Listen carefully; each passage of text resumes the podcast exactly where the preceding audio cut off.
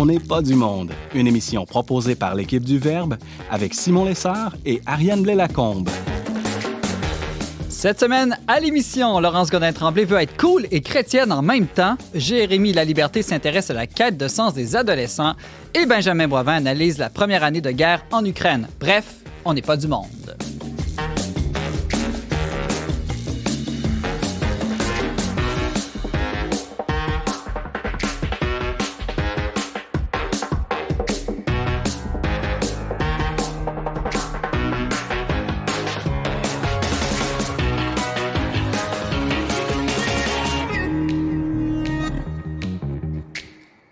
À tous, bienvenue à votre magazine Foi et Culture. Ici Simon Lessard, en compagnie de ma co-animatrice Ariane Blais-Lacombe. Bonjour Ariane. Allô Simon. Euh, je te regarde, puis je nous regarde aujourd'hui à l'émission. On est quand même très souriant. On n'a pas des faces de carême en ce temps euh, supposément de grande pénitence. Ben non, hein, moi aussi, je trouve que tout le monde est euh, radieux aujourd'hui. Puis je suis contente Il y a que tu même dis- Laurence, là, qui est elle, on ne sait pas trop pourquoi, mais elle a, elle a des lunettes. on ne sait pas si elle cache des cernes ou autre chose. C'est un accessoire, Simon. Puis, Ok. euh, je pouvoir t'expliquer ça plus tard. C'est bon. Euh, je suis contente, Simon, que tu mentionnes l'expression euh, face de carême parce que c'est une expression qui est en voie de disparition. Ah ouais? De fait, les jeunes euh, questionnés à ce J'ai en sujet. train de dire que je suis dépassée, c'est ça? Ben, Non, non, au contraire, tu es, un gardien de la culture et de la présence de la Ok, ça- foi ça dans, dans le langage parce que euh, de plus en plus, les jeunes n'entendent plus l'expression face de carême, ne savent pas ce que ça veut dire, ne savent même pas ce que c'est Mais le voyons. carême. Et donc, on risque de faire disparaître l'expression face de carême comme d'autres expressions comprenant le mot carême qui sont aujourd'hui euh, désuètes et un peu disparues. Mais je voulais quand même euh, vous, vous questionner à ce sujet, tester vos connaissances. Que pensez-vous que signifie l'expression arriver comme Mars en carême? Hmm. Quelqu'un a une idée? Et Je sais non. pas, arriver à la dernière minute, arriver tard? Non, ça veut dire que c'est inévitable. OK. On se reprend, Ah, le carême Benjamin? est toujours en mars. Ben, En cas, forcément. Une partie du euh, carême, exactement. nécessairement. Tous les 36 carèmes. Tous les 36 carêmes? Aucune idée? C'est quelque chose qui n'arrive pas souvent. C'est rarement. Si ça arrive tous les 36 carèmes, c'est que c'est pas très euh, Ah commun. ben oui, évidemment. Et on Comme termine, avec, 57 Pâques aussi. euh. on termine avec un dernier. Prêcher références. 7 ans pour un carême. Comment t'as dit ça? Prêcher 7 ans pour un carême. Et- Ça veut dire se préparer longtemps d'avance. Non, Non? ça veut dire donner toujours le même avis, répété de manière un peu inutile. Ah, je suis et bon là-dedans, moi. Comment tu dis ça? Prêcher 7 ans pour Prêcher un carême. 7 ans pour un carême. On saura s'en servir. Benjamin Boivin, salut. Salut Simon. Merci, Ariane. Alors, euh, toi, euh, ça fait un an, euh, j'allais dire qu'on célèbre, non, on célèbre pas, que la guerre en Ukraine a commencé et tu souhaitais revenir euh, sur cette guerre. Oui, c'est ça. Ça fait à peu près un an que la guerre a commencé en Ukraine. Il y a beaucoup de questions qui se sont posées dans la dernière année, puis beaucoup, peu- de réponses qui se sont données. On va voir euh, qu'est-ce qu'il y a à dire là-dessus. Parfait, merci d'être là. Euh, Laurence, pourquoi est-ce que Laurence Godin-Tremblay, bonjour, et pourquoi est-ce que tu as des, lunettes? Ah, ben, c'est parce qu'aujourd'hui, je vous parle de la coolitude. Et euh, les lunettes soleil, euh, ça représente la coolitude. Pourquoi? Parce que ça fait comme un écran face aux autres. Puis quelqu'un de cool, c'est quelqu'un qui est capable de dire à la pression sociale non, moi, je suis capable d'être moi-même. Puis c'est assez significatif parce que qu'est-ce qui est moins cool qu'essayer d'être cool en mettant des lunettes de soleil quand ça marche Je pas? trouve que tu le démontres très bien. Exact. Donc, c'est, ça montre aussi un autre principe que quand on cherche à être cool, euh, souvent, euh, on n'est pas cool. Ah, donc euh, j'ai très hâte d'entendre ça en tout début d'émission. Merci d'être là, Laurence. Et un nouveau baptême de. C'est son baptême de la radio, je crois. Jérémy La Liberté, bonjour. Bonjour. Alors, euh, avant que les gens s'en rendent compte, je mentionne tout de suite que tu as une voix de carême. Ben toi. oui, exact. C'est parfait. Une extinction de voix pour sa première apparition à la radio. C'est c'est merveilleux. Il a trop fumé durant le Mardi Gras. Exact. Exactement. C'est elle qui l'a dit. bon, puis ça dure depuis. Euh, bon, ben toi, tu viens nous parler de la quête de sens des jeunes, des ados. Euh, pourquoi, en fait, que tu t'intéresses à ça? Euh, ben moi, en fait, je m'intéresse à ça depuis que moi-même, je suis adolescent, là, je dirais. Puis la, la, la question m'a jamais quitté. Depuis que je suis ado, même, je travaille avec les adolescents dans les camps de vacances. Et depuis, puis là, je suis à 31 ans. Euh, je, travaille à la Villa des Jeunes. Puis c'est un sujet là, qui, est, important pour moi. Puis c'est un sujet si simple que je vais vous régler ça en 15 minutes. OK, bon, ben, très hâte d'entendre ça en tout milieu d'é- d'émission. Merci d'être là avec nous. Tu vas ça va très bien se passer. C'est parti pour cette émission. Vous avez un commentaire, une suggestion ou une question pour l'équipe d'On n'est pas du monde, contactez-nous via les pages Facebook et YouTube du Verbe Média ou écrivez-nous directement à onpdm à commercial.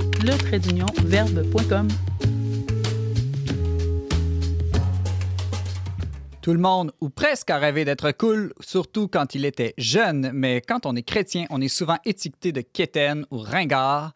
Laurence Godin-Tremblay n'est peut-être pas un modèle de coolitude, je voulais juger, mais elle croit tout de même qu'il n'y a rien de plus cool qu'être chrétien. Elle est avec nous aujourd'hui pour défendre cette idée pas du tout à la mode. Salut Laurence. Pas du tout à la mode, oui, pas du tout à la mode de penser que quand on est chrétien, on est cool. Exactement. C'est plutôt l'inverse, non? Le préjugé, c'est que les chrétiens, c'est des gens un peu euh, soit dépassés ou, euh, comme je disais, un peu quétaines ou ringards, non? Exact. Euh, puis je veux te démentir, là, juger si je suis cool ou non. Je l'étais, Simon. Je l'étais au secondaire. Là, je faisais je partie je suis vraiment un homme de foi. Maintenant, quand je suis devenue chrétienne, on pourrait penser que j'ai pris une drop. On pourrait le penser. On pourrait le penser. Puis, euh, pourquoi j'ai choisi ce thème-là de la chronique? C'est parce que Jérémy est venu, euh, ben, vient nous parler des jeunes aujourd'hui. Et je me trompe pas en disant que les jeunes cherchent à être cool. Ça arrive. Ça Donc, moi, euh, tu le sais, Simon, là, je vous présente les avantages d'avoir la foi, mais pas comme toi. Moi, je vais au concret, terre à terre. Alors, après le sexe, après l'argent, je vais défendre que être chrétien, puis je dis ça pour vous les jeunes, c'est cool. C'est comme la gloire à petite échelle, on pourrait dire être cool. Ben, c'est sûr qu'il va falloir définir. Puis, euh, même en partant en arrière, on pourrait se poser la question, parce que, bon, là, Simon, j'étais mal prise pour ma chronique, parce que euh, moi, d'habitude, je fais juste copier Thomas Daquin. Puis là, euh, j'avais comme pas, pas de question sur la coolitude. Dans la somme théologique, je te confirme que j'ai pas vu le chrétien est-il cool? J'ai vu hmm. aucun article là-dessus. Donc, qu'est-ce que j'ai fait? Bon, je suis allée voir sur Wikipédia, puis j'ai fait un sondage Facebook. Euh, c'est ça, moi, Donc, mes des moyens. Des recherches rigoureuses. Des recherches rigoureuses. Moi, c'est tout ce qui me reste quand Thomas Daquin a rien à dire sur le sujet. Puis, euh, j'ai été surprise, mais la première remarque qu'on me fait, elle est pertinente. Est-ce que on devrait chercher à être cool comme chrétien. Parce que quelqu'un m'a signalé, finalement, peut-être que c'est le malin qui est cool, peut-être que c'est le mal qui est cool. Est-ce que c'est pas vouloir être mondain, puis nous, les chrétiens, on n'est pas du monde, d'après tout? Exact. Fait que je, pose la question, d'abord, à, vous, Ariane, euh, Benjamin, euh, Jérémy. Est-ce que vous, c'est quelque chose que vous cherchez à être cool? Je pense que si tu cherches à être cool, t'es mieux de pas le dire. Ouais, ça c'est sûr. Euh, parce que quand après ça, si tu l'as pas. Euh, Bonne réponse, Benjamin. On sait pas plus qu'est-ce que lui fait, mais. Bon, euh, en tout cas. Non, mais moi, moi j'ai quand même une réponse. J'ai réfléchi là, puis je dirais, il faut l'être un peu quand même, parce que si on veut évangéliser, il faut euh, un bon communicateur, il faut qu'il connecte avec les gens à qui il parle. Donc, faut pas être cool au point de travestir, je dirais, le message de l'Évangile, de devenir mondain, mais il faut l'être assez pour que le message se transmette et passe, puis soit reçu, non? Exact. Bon, ça, c'est une coolitude dont je vais parler un peu plus tard. Je dirais, il faut, euh, comme on a dit, on n'est pas du monde, mais on est dans le monde. Donc, il faut, euh, en, quelque sorte, vivre selon les coutumes des gens, selon les modes des gens, dans une certaine mesure, au mieux de nos capacités. Mais là, être chrétien, je dirais que c'est pas c'est pas là que, que, se situe la première coolitude. Parce que là, il y a quelque chose d'un peu personnel aussi, nos capacités individuelles à tous euh, et chacun. Là, si vous venez chez moi, vous regardez la décoration de mon appartement, et tu sais, j'ai beau être chrétienne, je suis pas cool à ce niveau-là.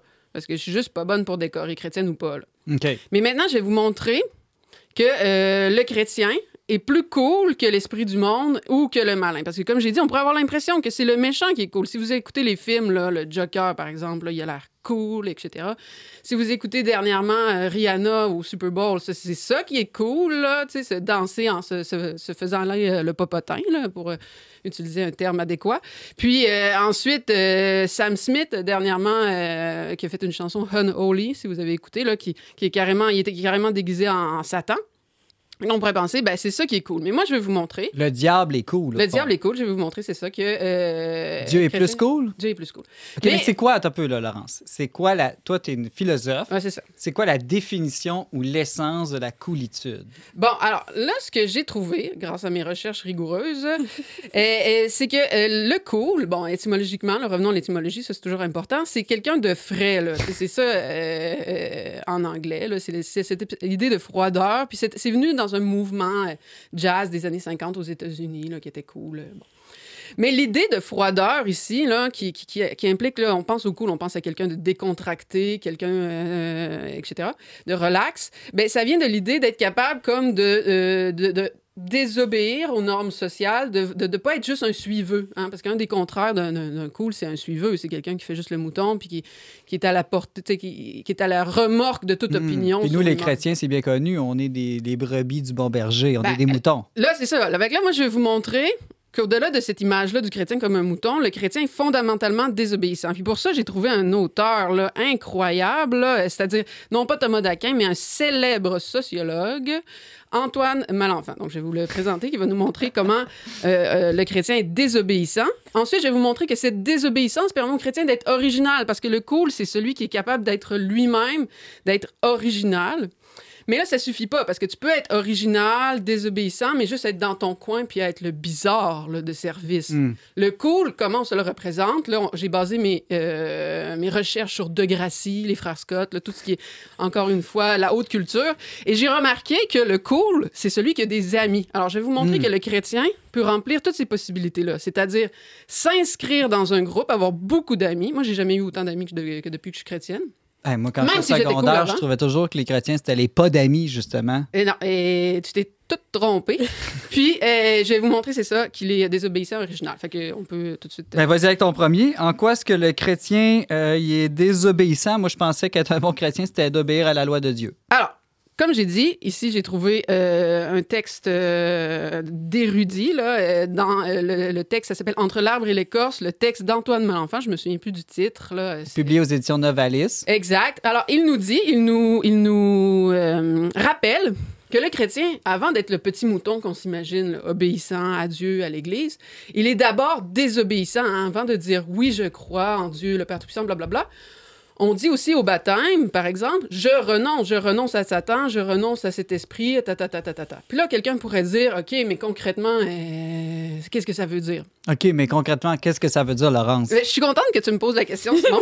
Alors, ben, ce que ça veut dire, c'est que le chrétien, euh, c'est celui aussi qui est capable, justement, de ne pas se plier au, au mode passagère euh, du monde. Par exemple, cette mode du confort. Antoine Malenfant donne l'exemple euh, de la société qui nous dit pour avoir des enfants, il faut que tu aies ton petit travail, ta maison confortable, que tout soit bien, tes deux voitures, ton chien, puis là, peut-être que tu vas pouvoir te permettre d'avoir des enfants. Alors, encore une fois, Antoine nous rapporte qu'il ne s'est jamais senti plus cool, il dit, en accueillant son huitième enfant euh, dans une banlieue, euh, monde de fonctionnaires à Québec. C'est Euh, clairement voilà. original, en tout cas, huit enfants.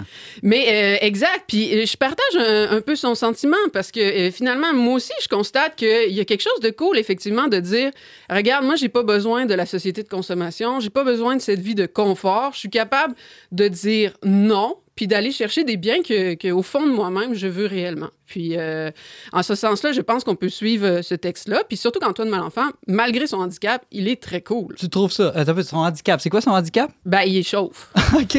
Mais euh, grâce à notre foi, il peut euh, espérer la résurrection euh, capillaire. Ah, OK. Prions pour lui. Prions pour lui. Euh, le- Tu es un saint patron de ça, Simon? La Bon. coolitude ou de la résurrection La des résurrection cheveux? capillaire. Et Je vais y réfléchir. Ben, Samson, peut-être? Euh, je sais pas, en tout cas. ouais. Bon point. Bon, là, je vais arrêter de badiner, là, maintenant que sa, sa, sa sœur est vengée. Voudrais-tu me dire ce serait quoi la bonne question que je pourrais te poser rendu ici, Laurence? Euh, bon, alors, c'est- la capacité d'être désobéissant, moi, je vais défendre que ça permet d'être original. Puis là, je vais m'appuyer sur une citation de, de- du bienheureux Carlo Acutis, qui était un adolescent, qui est mort adolescent, qui disait on est, on est tous comme des originaux, mais la plupart meurent comme des photocopies. Alors, ça m'a fait beaucoup réfléchir comme citation, parce que, euh, d'un certain point de vue, on pourrait dire que les cathos, c'est ceux qui se ressemblent. Je veux dire, ils vont à l'église, euh, On prie tous pareil, on pense tous pareil, puis on vit tous selon les mêmes standards moraux euh, En plus. Benjamin dirait qu'on porte toutes les mêmes bottes. Fait que, je veux dire, il y, y a beaucoup de choses qui ont l'air similaires.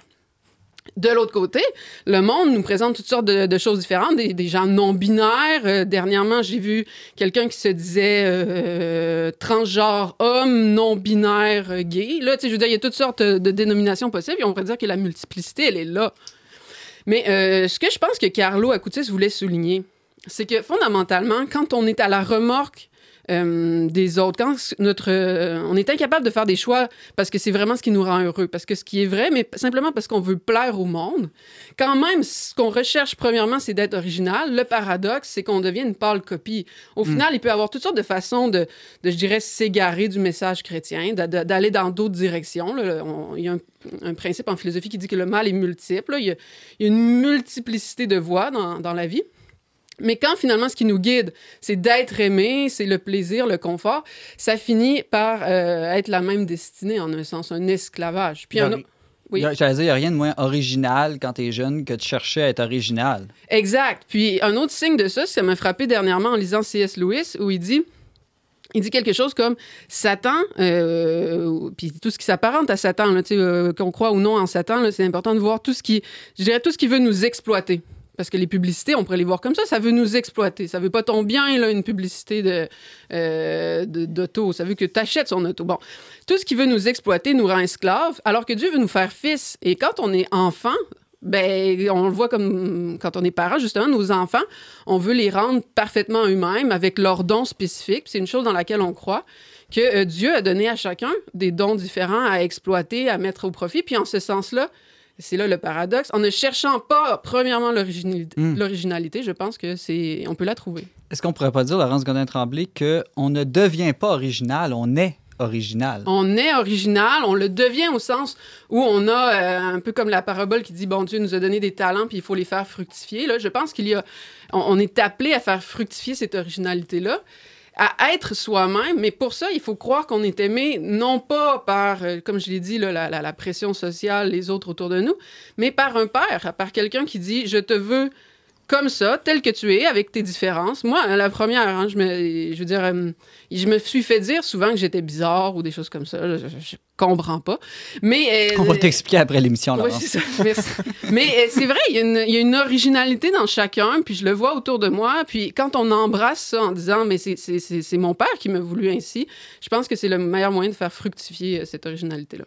Là, Laurence, euh, tantôt, tu as dit que les gens cool, un des signes qui sont vraiment cool et pas juste bizarres, c'est qu'ils ont plein d'amis. Exact. Mais là, moi, les chrétiens, souvent, c'est des gens qui vont être exclus justement par les non-chrétiens, qui vont être tassés, jugés, persécutés. Euh, c'est pas. euh, généralement, quand tu arrives à l'école, tu dis Moi, je suis chrétien, le monde, il s'attroupe pas autour de toi comme si tu es le champion de, l'équipe de football. Oui, bon, euh, c'est sûr que là, euh, tout ça est bien, comment je dirais, bien paradoxal, justement. C'est-à-dire que quand je dis que le chrétien a beaucoup d'amis, il faut faire quelques pas en arrière. En fait, il faut réfléchir à qu'est-ce que c'est l'amitié. Puis, on pourrait comparer deux types d'amitié, l'amitié de plaisir puis l'amitié de vertu, là, comme le fait Aristote dans l'éthique Nicomaque, et dire que euh, dans la société, il y a beaucoup d'amitié de plaisir, c'est-à-dire que les gens se lient ensemble parce qu'ils se font rire ou parce que des, des choses comme ça. Puis à ce moment-là, je dirais que c'est toujours des amitiés fragiles. hein. Moi, mon frère, je me souviens au primaire, le meilleur exemple des amitiés de plaisir, c'est les enfants de primaire. Tu sais, je, je disais, puis Philippe, c'est-tu ton ami aujourd'hui? Non, mais demain peut-être. Tu sais, ça, ça change tout le temps. Tandis que C.S. Lewis, par exemple, dans, dans un de ses livres, va dire les amis, c'est ceux qui. euh, leur façon de se dire je t'aime, c'est vois-tu la même vérité que moi? Vois-tu le même bien que moi? C'est comme. Au lieu de se dire je t'aime, ils disent regarde cette vérité avec moi. Puis, euh, ça, en ce sens-là, je pense que le christianisme, c'est le meilleur moyen de trouver quelque chose de commun sur lequel s'appuyer pour que, malgré nos différences, malgré nos originalités, nos bizarreries, on soit capable de se rassembler et de, de, vivre dans une communion où c'est c'est une amitié euh, euh, profonde. Puis là, je pourrais élaborer euh, sur le sujet, mais je pense que c'est ça, si, quand on le vit, moi, c'est vraiment une expérience forte. Je le répète souvent à mon mari. Regarde combien on a d'amis. Regarde comment c'est facile Des de se faire des amis. Des vrais amis euh, présents, originaux, intéressants, fascinants. Hey, merci, Euh, Laurence. euh, mais j'ai jamais dit que tu étais mon ami. mais euh, euh, puis je me souviens quand on a, quand je suis allée à- en Florence en Italie pendant un an, on m'avait dit tu vas voir les Italiens là sont durs d'approche, tu te feras pas d'amis. Puis comparons la situation. J'ai une amie qui est allée elle n'est pas chrétienne, elle s'est pas trouvée d'amis. Elle a trouvé ça difficile, personne ne lui parlait. Je suis allée là après trois semaines, j'avais une gang d'amis avec des discussions profondes, avec euh, un lien euh, qui me de l'aide, etc., etc. En terminant, Laurence, euh, c'est quoi, là, au fond, la différence fondamentale, excuse, j'ai beaucoup de fond dans ma question, là, entre la coolitude du monde puis la coolitude de Dieu? OK. La coolitude, euh, je pense que nous amène le christianisme, c'est comme je l'ai dit, là, une capacité à, à désobéir, à être original, à avoir des amis, parce que tout ça n'est pas fait, je dirais, euh, surtout l'originalité de la désobéissance, tout ça n'est pas fait comme juste pour le faire, là, juste par orgueil, juste par... Mais parce qu'on recherche vraiment une vérité, puis euh, comme le dit l'Évangile, euh, quand on recherche le royaume des cieux, le reste nous est donné par surcroît. Alors moi, je pense que c'est la même chose pour la coolitude. Cherche Dieu, tu seras cool. Cherche Dieu et tu seras cool. La coolitude du monde, je pense que c'est quelque chose de très euh, apparent, de fugace, ça suit les modes. Mais quand on creuse en arrière, ben, on, on se rend compte que c'est pas quelque chose qui nous fait vivre, qui nous fait grandir. Puis en ce sens-là, euh, en ce sens-là, euh, c'est pas bon. Laurence Godin-Tremblay, doctorante et enseignante en philosophie et spécialiste de la, De la coolitude. coolitude. Merci beaucoup pour cette chronique vraiment cool. Merci, Simon.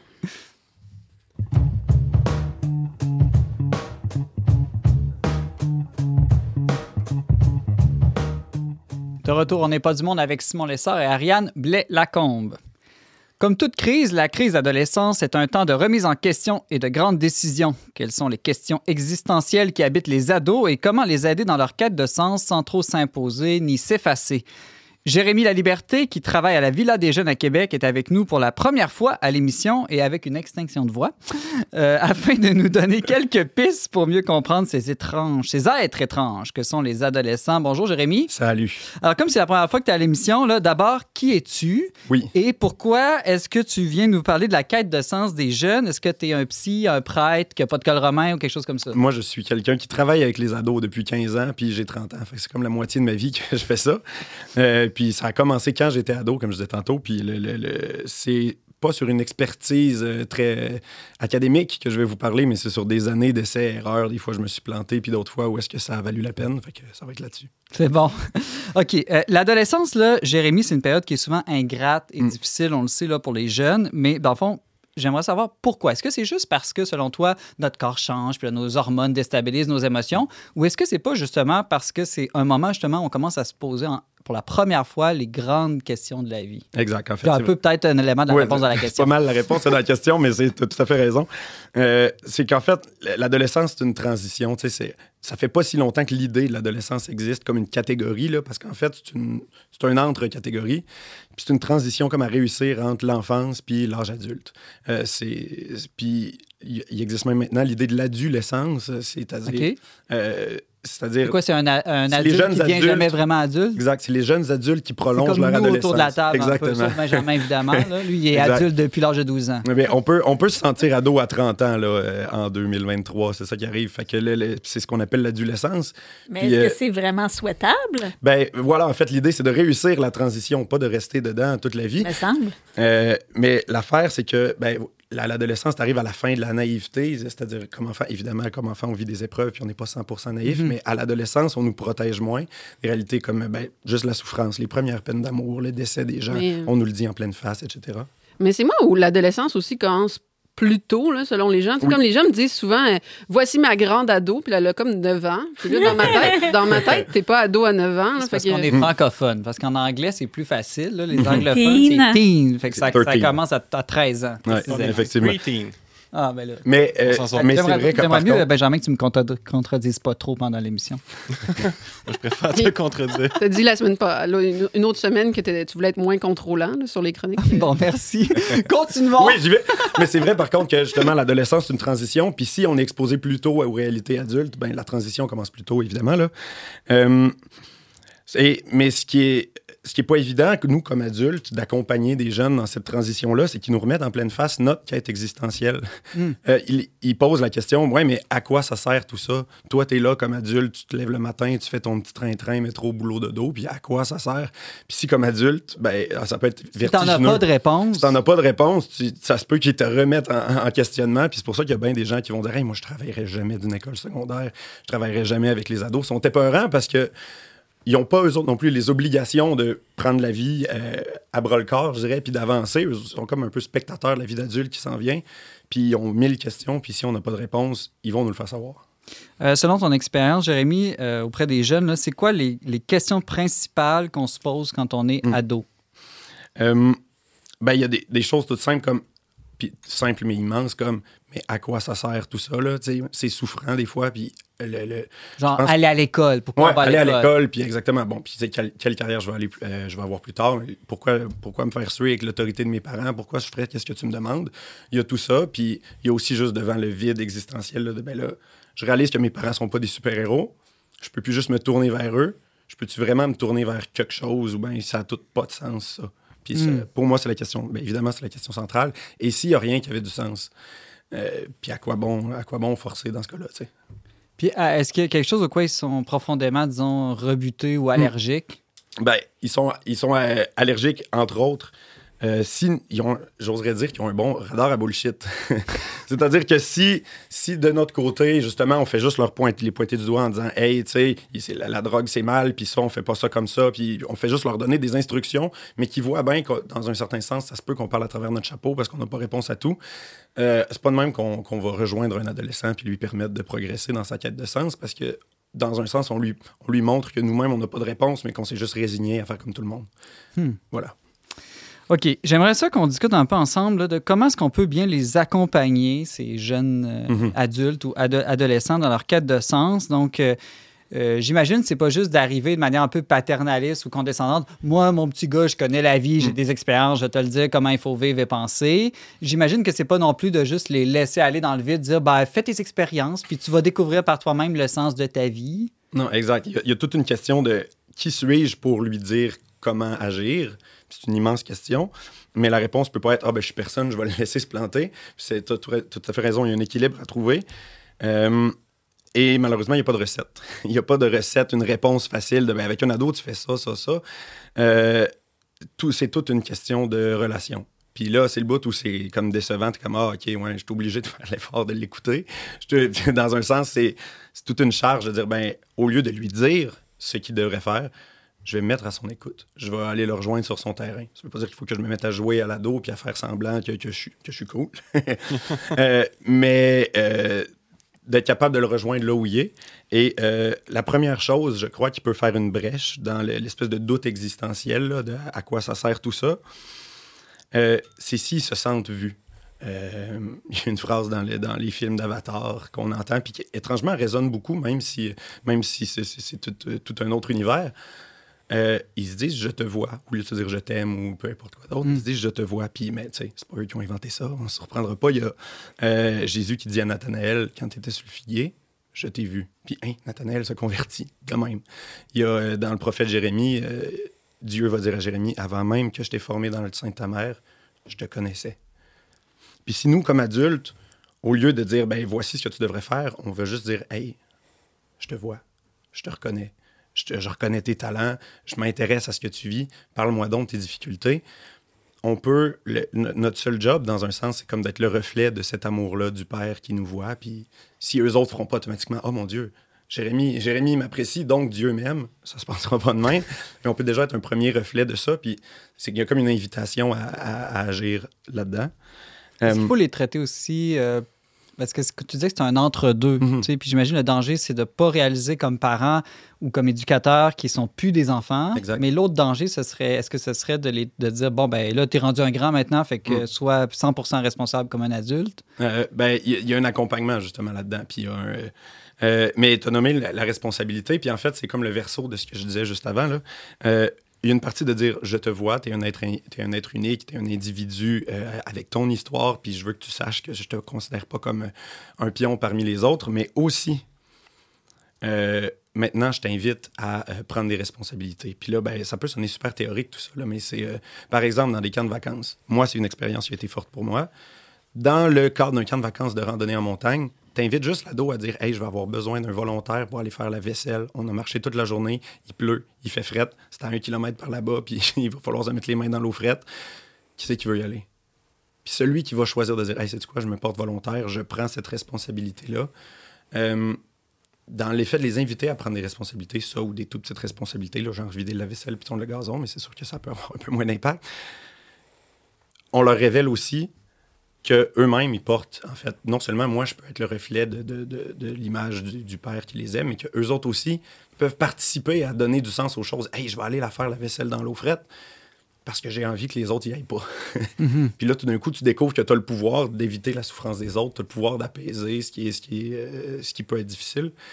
Puis euh, on leur fait découvrir leur propre noblesse, leur propre dignité, en leur disant Regarde, si, si, si tu décides d'agir, tu peux rendre les choses meilleures. Euh, au lieu de leur dire Fais pas ça, c'est mal. tu sais.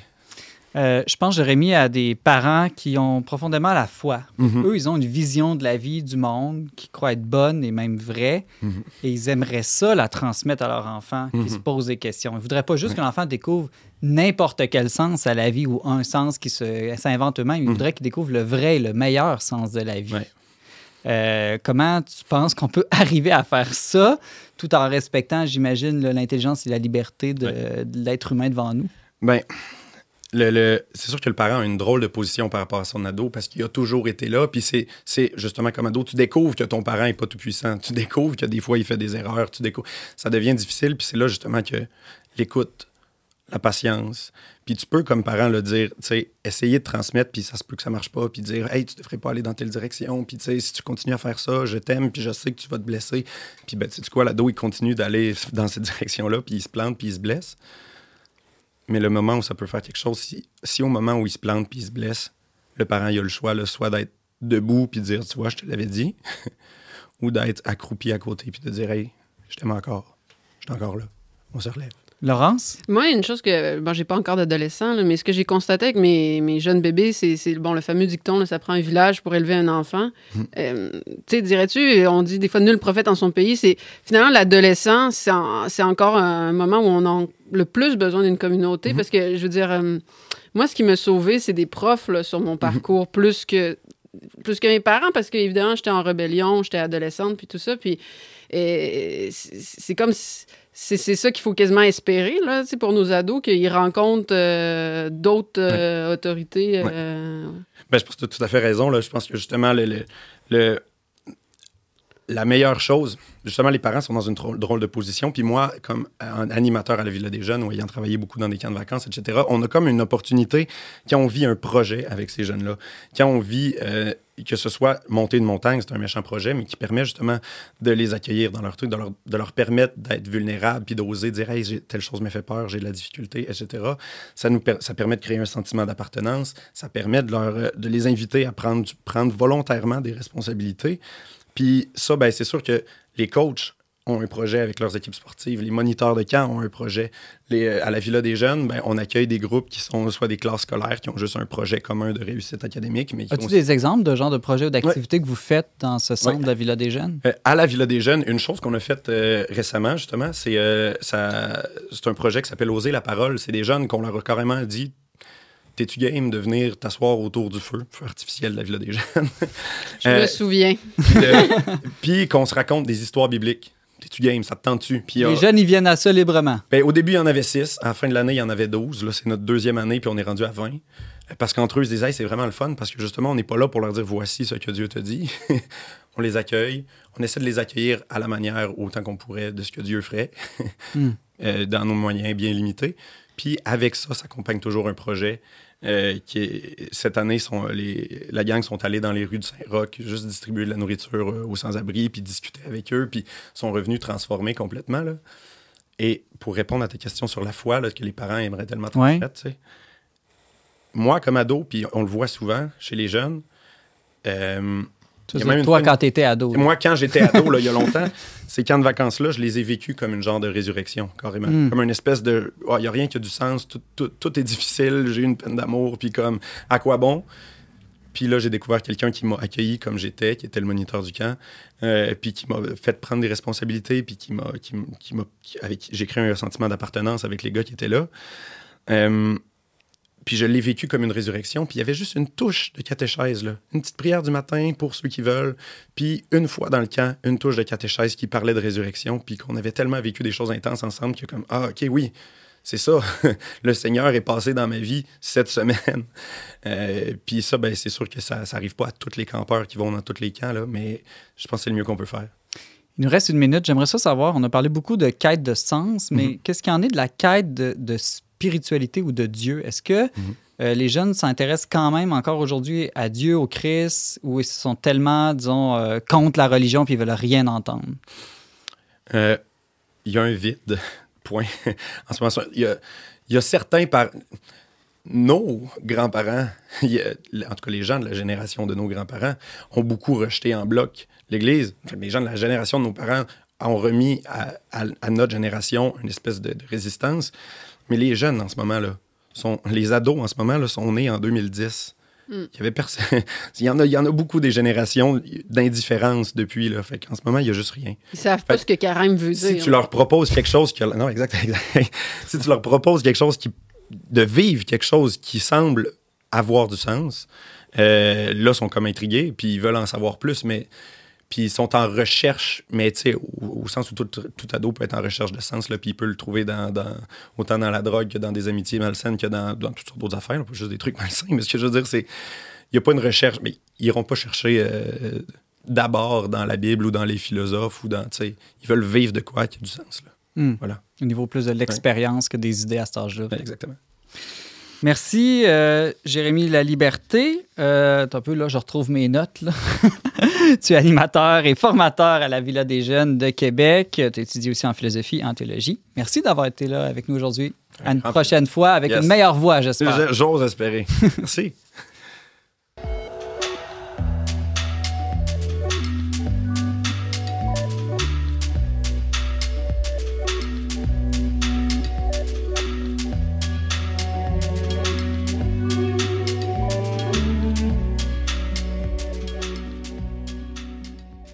Vous êtes toujours à On n'est pas du monde avec Simon Lessard et Ariane Blais-Lacombe. Il y a environ un an déjà éclatait la guerre entre la Russie et l'Ukraine. Ce conflit armé qui devait être court s'éternise pourtant et nous oblige à repenser la réalité de la guerre que l'on pouvait croire dépassée en Occident. Notre politologue en résidence, Benjamin Boivin, est avec nous pour en parler. Salut Benjamin. Salut Simon.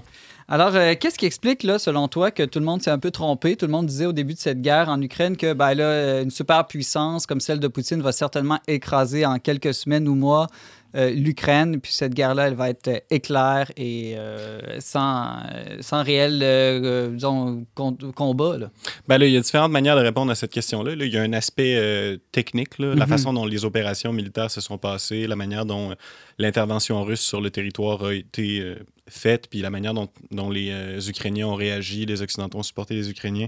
C'est pas nécessairement de ça dont, euh, dont je prévoyais te parler aujourd'hui.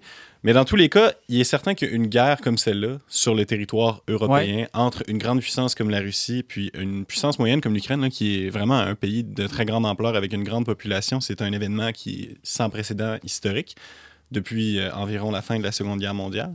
Mais c'était pas sans précédent euh, récent. là. La Russie euh, avait déjà envahi la Crimée, qui est la partie au sud Mhm, de mhm. l'Ukraine, la partie de la péninsule au sud, qui est dans la mer Noire. Et puis, l'intervention de la Russie, le rapprochement des opérations euh, militaires spéciales euh, russes sur la frontière avec l'Ukraine, ça se faisait déjà depuis un certain temps.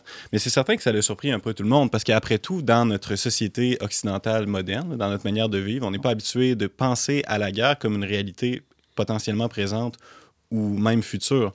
La guerre, c'est une chose du passé ou une chose d'ailleurs. La guerre, c'est une chose... euh, des- on voit des guerres entre des petites sociétés, entre des petits États, euh, dans des pays étrangers, dans des continents étrangers, mais on n'est pas habitué de concevoir la guerre comme une réalité qu'on peut expérimenter dans notre espace de Pour être chez nous, parce que là, nous, on est en Amérique, mais euh, j'ai des amis qui vivent en Europe. C'est comme des fois, c'est juste à quelques kilomètres de chez eux que se passe la guerre.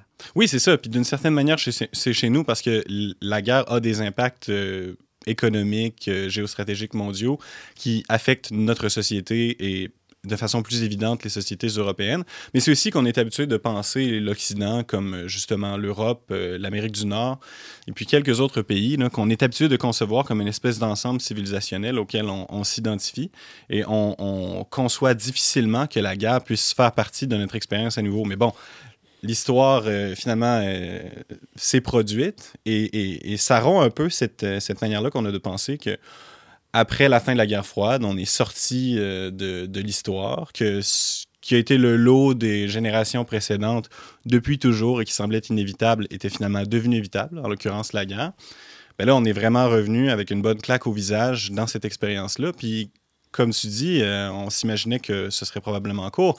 Mais en fait, ça semble être en voie de se prolonger. Qu'est-ce qui explique qu'on pensait qu'on s'est à ce point trompé que bon, c'est fini, on est rendu euh, démocratique ou civilisé, les superpuissances sont trop fortes de toute façon pour se faire la, guerre?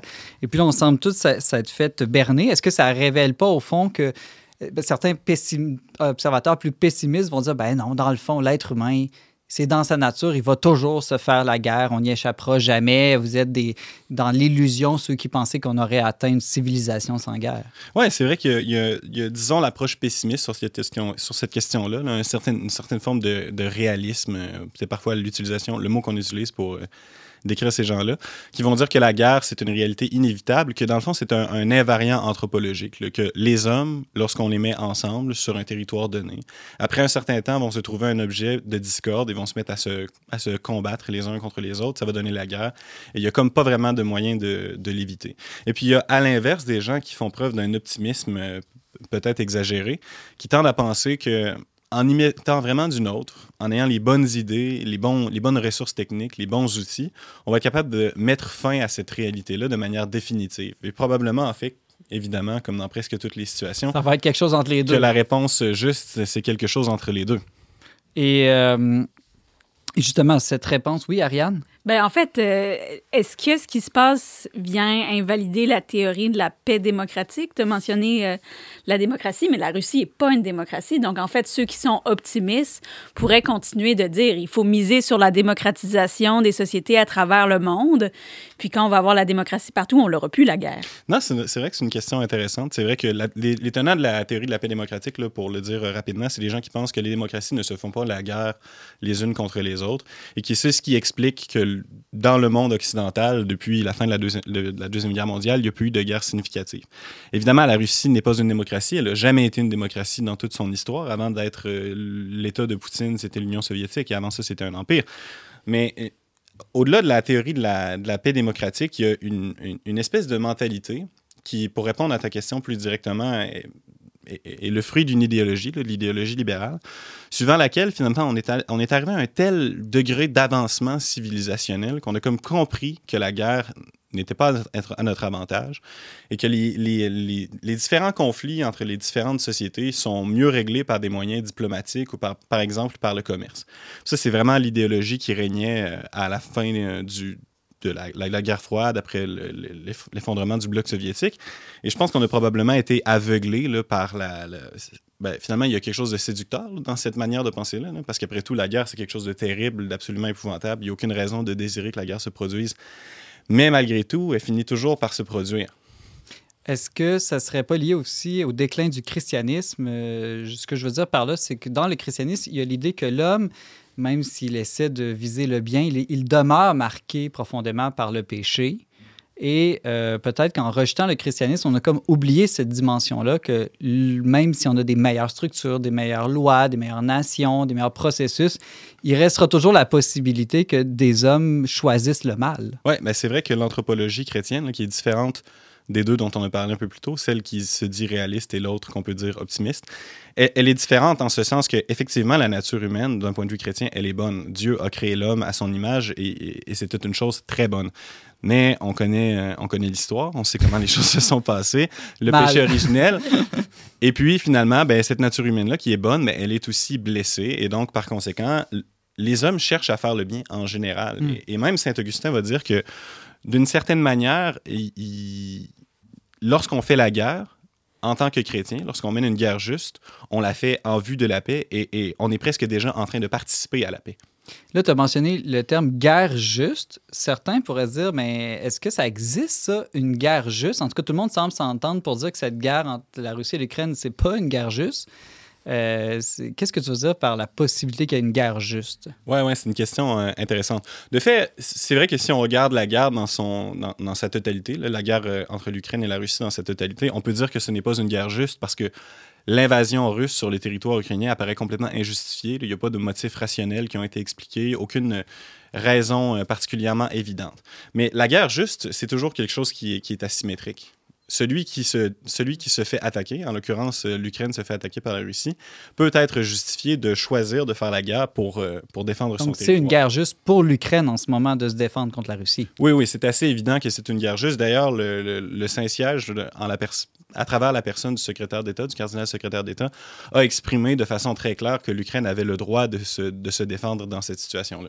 Et ça, ça va un peu contre l'idée du pacifisme, qu'il faudrait jamais faire la guerre euh, et puis même ne pas avoir d'armée, ce serait mieux. Parce qu'on voit que plusieurs États se sont réveillés. Oups, euh, peut-être que ce serait bien qu'on renouvelle notre armée. Oui, oui, en effet, le, pacifisme, c'est une doctrine qui n'est pas fondamentalement chrétienne. Cette idée-là que dans n'importe quelle circonstance, la guerre est inadmissible, euh, c'est une compréhension de la guerre et des conflits humains qui est étrangère à l'enseignement de l'Église depuis les débuts de son histoire. là. Depuis Saint-Augustin et de façon continue depuis, il y a toute une tradition qui explique quelles sont les conditions dans lesquelles une guerre peut être juste. Et, et c'est une tradition qui est très étoffée et qui regroupe là, certains des représentants les plus importants de la philosophie chrétienne, comme saint Thomas d'Aquin, par exemple. En, en gros, ce serait quoi les critères ou les conditions d'une guerre juste? Ben, c'est une question qui est complexe parce qu'il y a tous les- la- toute la question des critères pour entrer en guerre, la question des critères qui concernent la conduite de la guerre en tant que telle, puis aussi une tradition un peu moins développée qui concerne la, la- la fin de la guerre, puis aussi les conditions euh, de rétablissement de la paix entre les nations. Mais si on se tourne vers saint Thomas d'Aquin, puisque toi tu l'as pas fait aujourd'hui, je vais prendre euh, la, liberté de le faire. Euh, saint, saint Thomas d'Aquin est, est assez succinct sur cette question-là. Il dit il y a trois conditions pour, pour qui, qui- qui permettent de définir une guerre comme étant juste.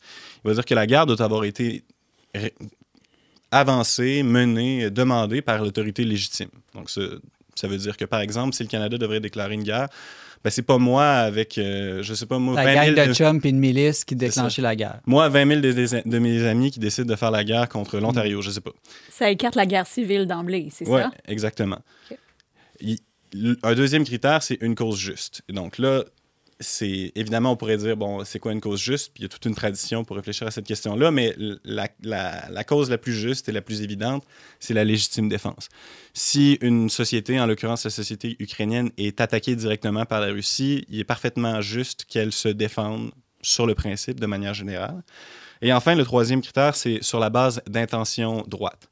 Et donc là, évidemment, ça, c'est un critère qui est un peu plus difficile à interpréter parce que les intentions euh, subjectives, disons, du dirigeant sont pas toujours claires, mais du, du point, du, sur le plan des intentions qui ont été exprimées publiquement et, et, euh, de la manière dont les faits se sont déroulés, là, tel que n'importe quel observateur rationnel peut les regarder, il est assez évident à partir de ces trois critères-là que la guerre que l'Ukraine mène à la Russie est juste, même si évidemment la guerre que la Russie mène contre l'Ukraine, elle, est injuste.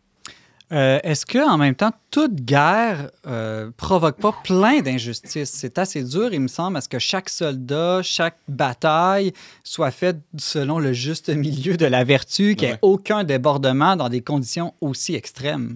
Ouais, dire qu'une guerre est juste, ça veut pas dire dire qu'une guerre est juste en général, ça veut pas dire qu'il n'y a pas des injustices particulières qui sont commises dans le contexte de cette guerre-là. Puis ça, en fait, c'est toute la question de la de la des principes de la guerre juste dans la conduite de la guerre. Donc, il y a des choses que les, euh, que les États peuvent choisir de faire ou de ne pas faire pour, pour mener une guerre juste dans le contexte de la guerre lui-même.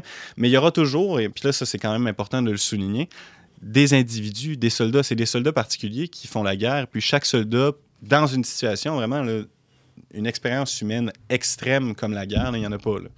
et les soldats qui sont mis dans cette situation-là, c'est presque inévitable que certains d'entre eux vont, à un moment ou à un autre, commettre certaines injustices, en être témoins et pas chercher à les empêcher. Et, donc, la guerre est toujours une tragédie. Et même s'il peut être justifié pour un pays comme l'Ukraine de se défendre contre la Russie, ça ne veut pas dire que dans, dans l'action, il n'y a pas des Ukrainiens qui vont commettre de graves injustices, évidemment. C'est ça, parce que même si la guerre euh, est juste du point de vue de la légitime défense pour les Ukrainiens, il se pourrait que leur euh, contre-attaque ou réaction soit pas toujours ajustée. Bon, ça, tu vois, c'est un, un des critères euh, de la, dans S'ils la lancent des bombes de la guerre. nucléaires sur Moscou, par exemple, ce serait peut-être pas juste. Exact. Ça, c'est un des critères dans la conduite de la guerre, c'est d'avoir une réponse qui est proportionnée. Et donc, si, si- exactement, si par exemple les Ukrainiens avaient l'arme nucléaire, ce qu'ils probablement aimeraient avoir en ce moment, ils en ont déjà eu, ils ont renoncé et maintenant ils sont attaqués. Ben, s'il y avait l'arme nucléaire et qu'ils choisissaient d'attaquer la, la Russie, ce serait pas une réponse proportionnée. Et donc, la guerre menée par l'Ukraine ne serait plus juste de manière assez évidente. En terminant, Benjamin, euh, j'ai le goût de te reposer un peu une question qu'on a parlé au début. Qu'est-ce que, selon toi, ce conflit qu'on a tous été témoins dans la dernière année nous révèle sur la nature, disons, de, de la guerre et, et de l'être humain? Est-ce qu'il faut euh, se dire, bon, ben, dans le fond, ça montre qu'il n'y aura jamais la paix, au fond? Comme bien des difficultés, euh, quand on les regarde du point de vue de la foi, c'est vraisemblable qu'il n'y aura jamais une paix complète sur la Terre. On peut difficilement imaginer qu'il y aura une paix, un, repos souverain entre les nations, ici sur Terre, qu'on pourrait assimiler à une forme d'utopie. Et donc, il faut réalistement prévoir de façon prudentielle que des guerres peuvent se produire. Il ne faut pas se laisser, euh, euh, disons, envoûter par euh, une espèce d'idéal utopique qui nous amènerait à nous laisser surprendre lorsque des telles choses se produisent. Mais j'imagine qu'on peut garder une espérance quand même, puis pas tout, tout être défaitiste, puis tout abandonner. Exact. Puis cette espérance-là doit nous motiver concrètement dans l'action à faire tout ce qui est dans notre pouvoir pour chercher à éviter des conflits euh, armés comme ceux-là. Benjamin Boivin, bon, c'est, euh, on aurait pu en parler pas mal plus longtemps. C'est un phénomène très complexe euh, que la guerre et en plus la, la guerre en Russie, en Ukraine. Tu es secrétaire de rédaction au magazine Le Verbe. Merci beaucoup pour tes éclairages sur cette euh, douloureuse question de la guerre. Merci. Ça a été un plaisir. Vous aimeriez réécouter ou partager une chronique dont n'est pas du monde? Abonnez-vous dès maintenant aux pages YouTube et Facebook du Verbe Média pour retrouver toutes nos émissions et ne pas manquer C'est l'avenir.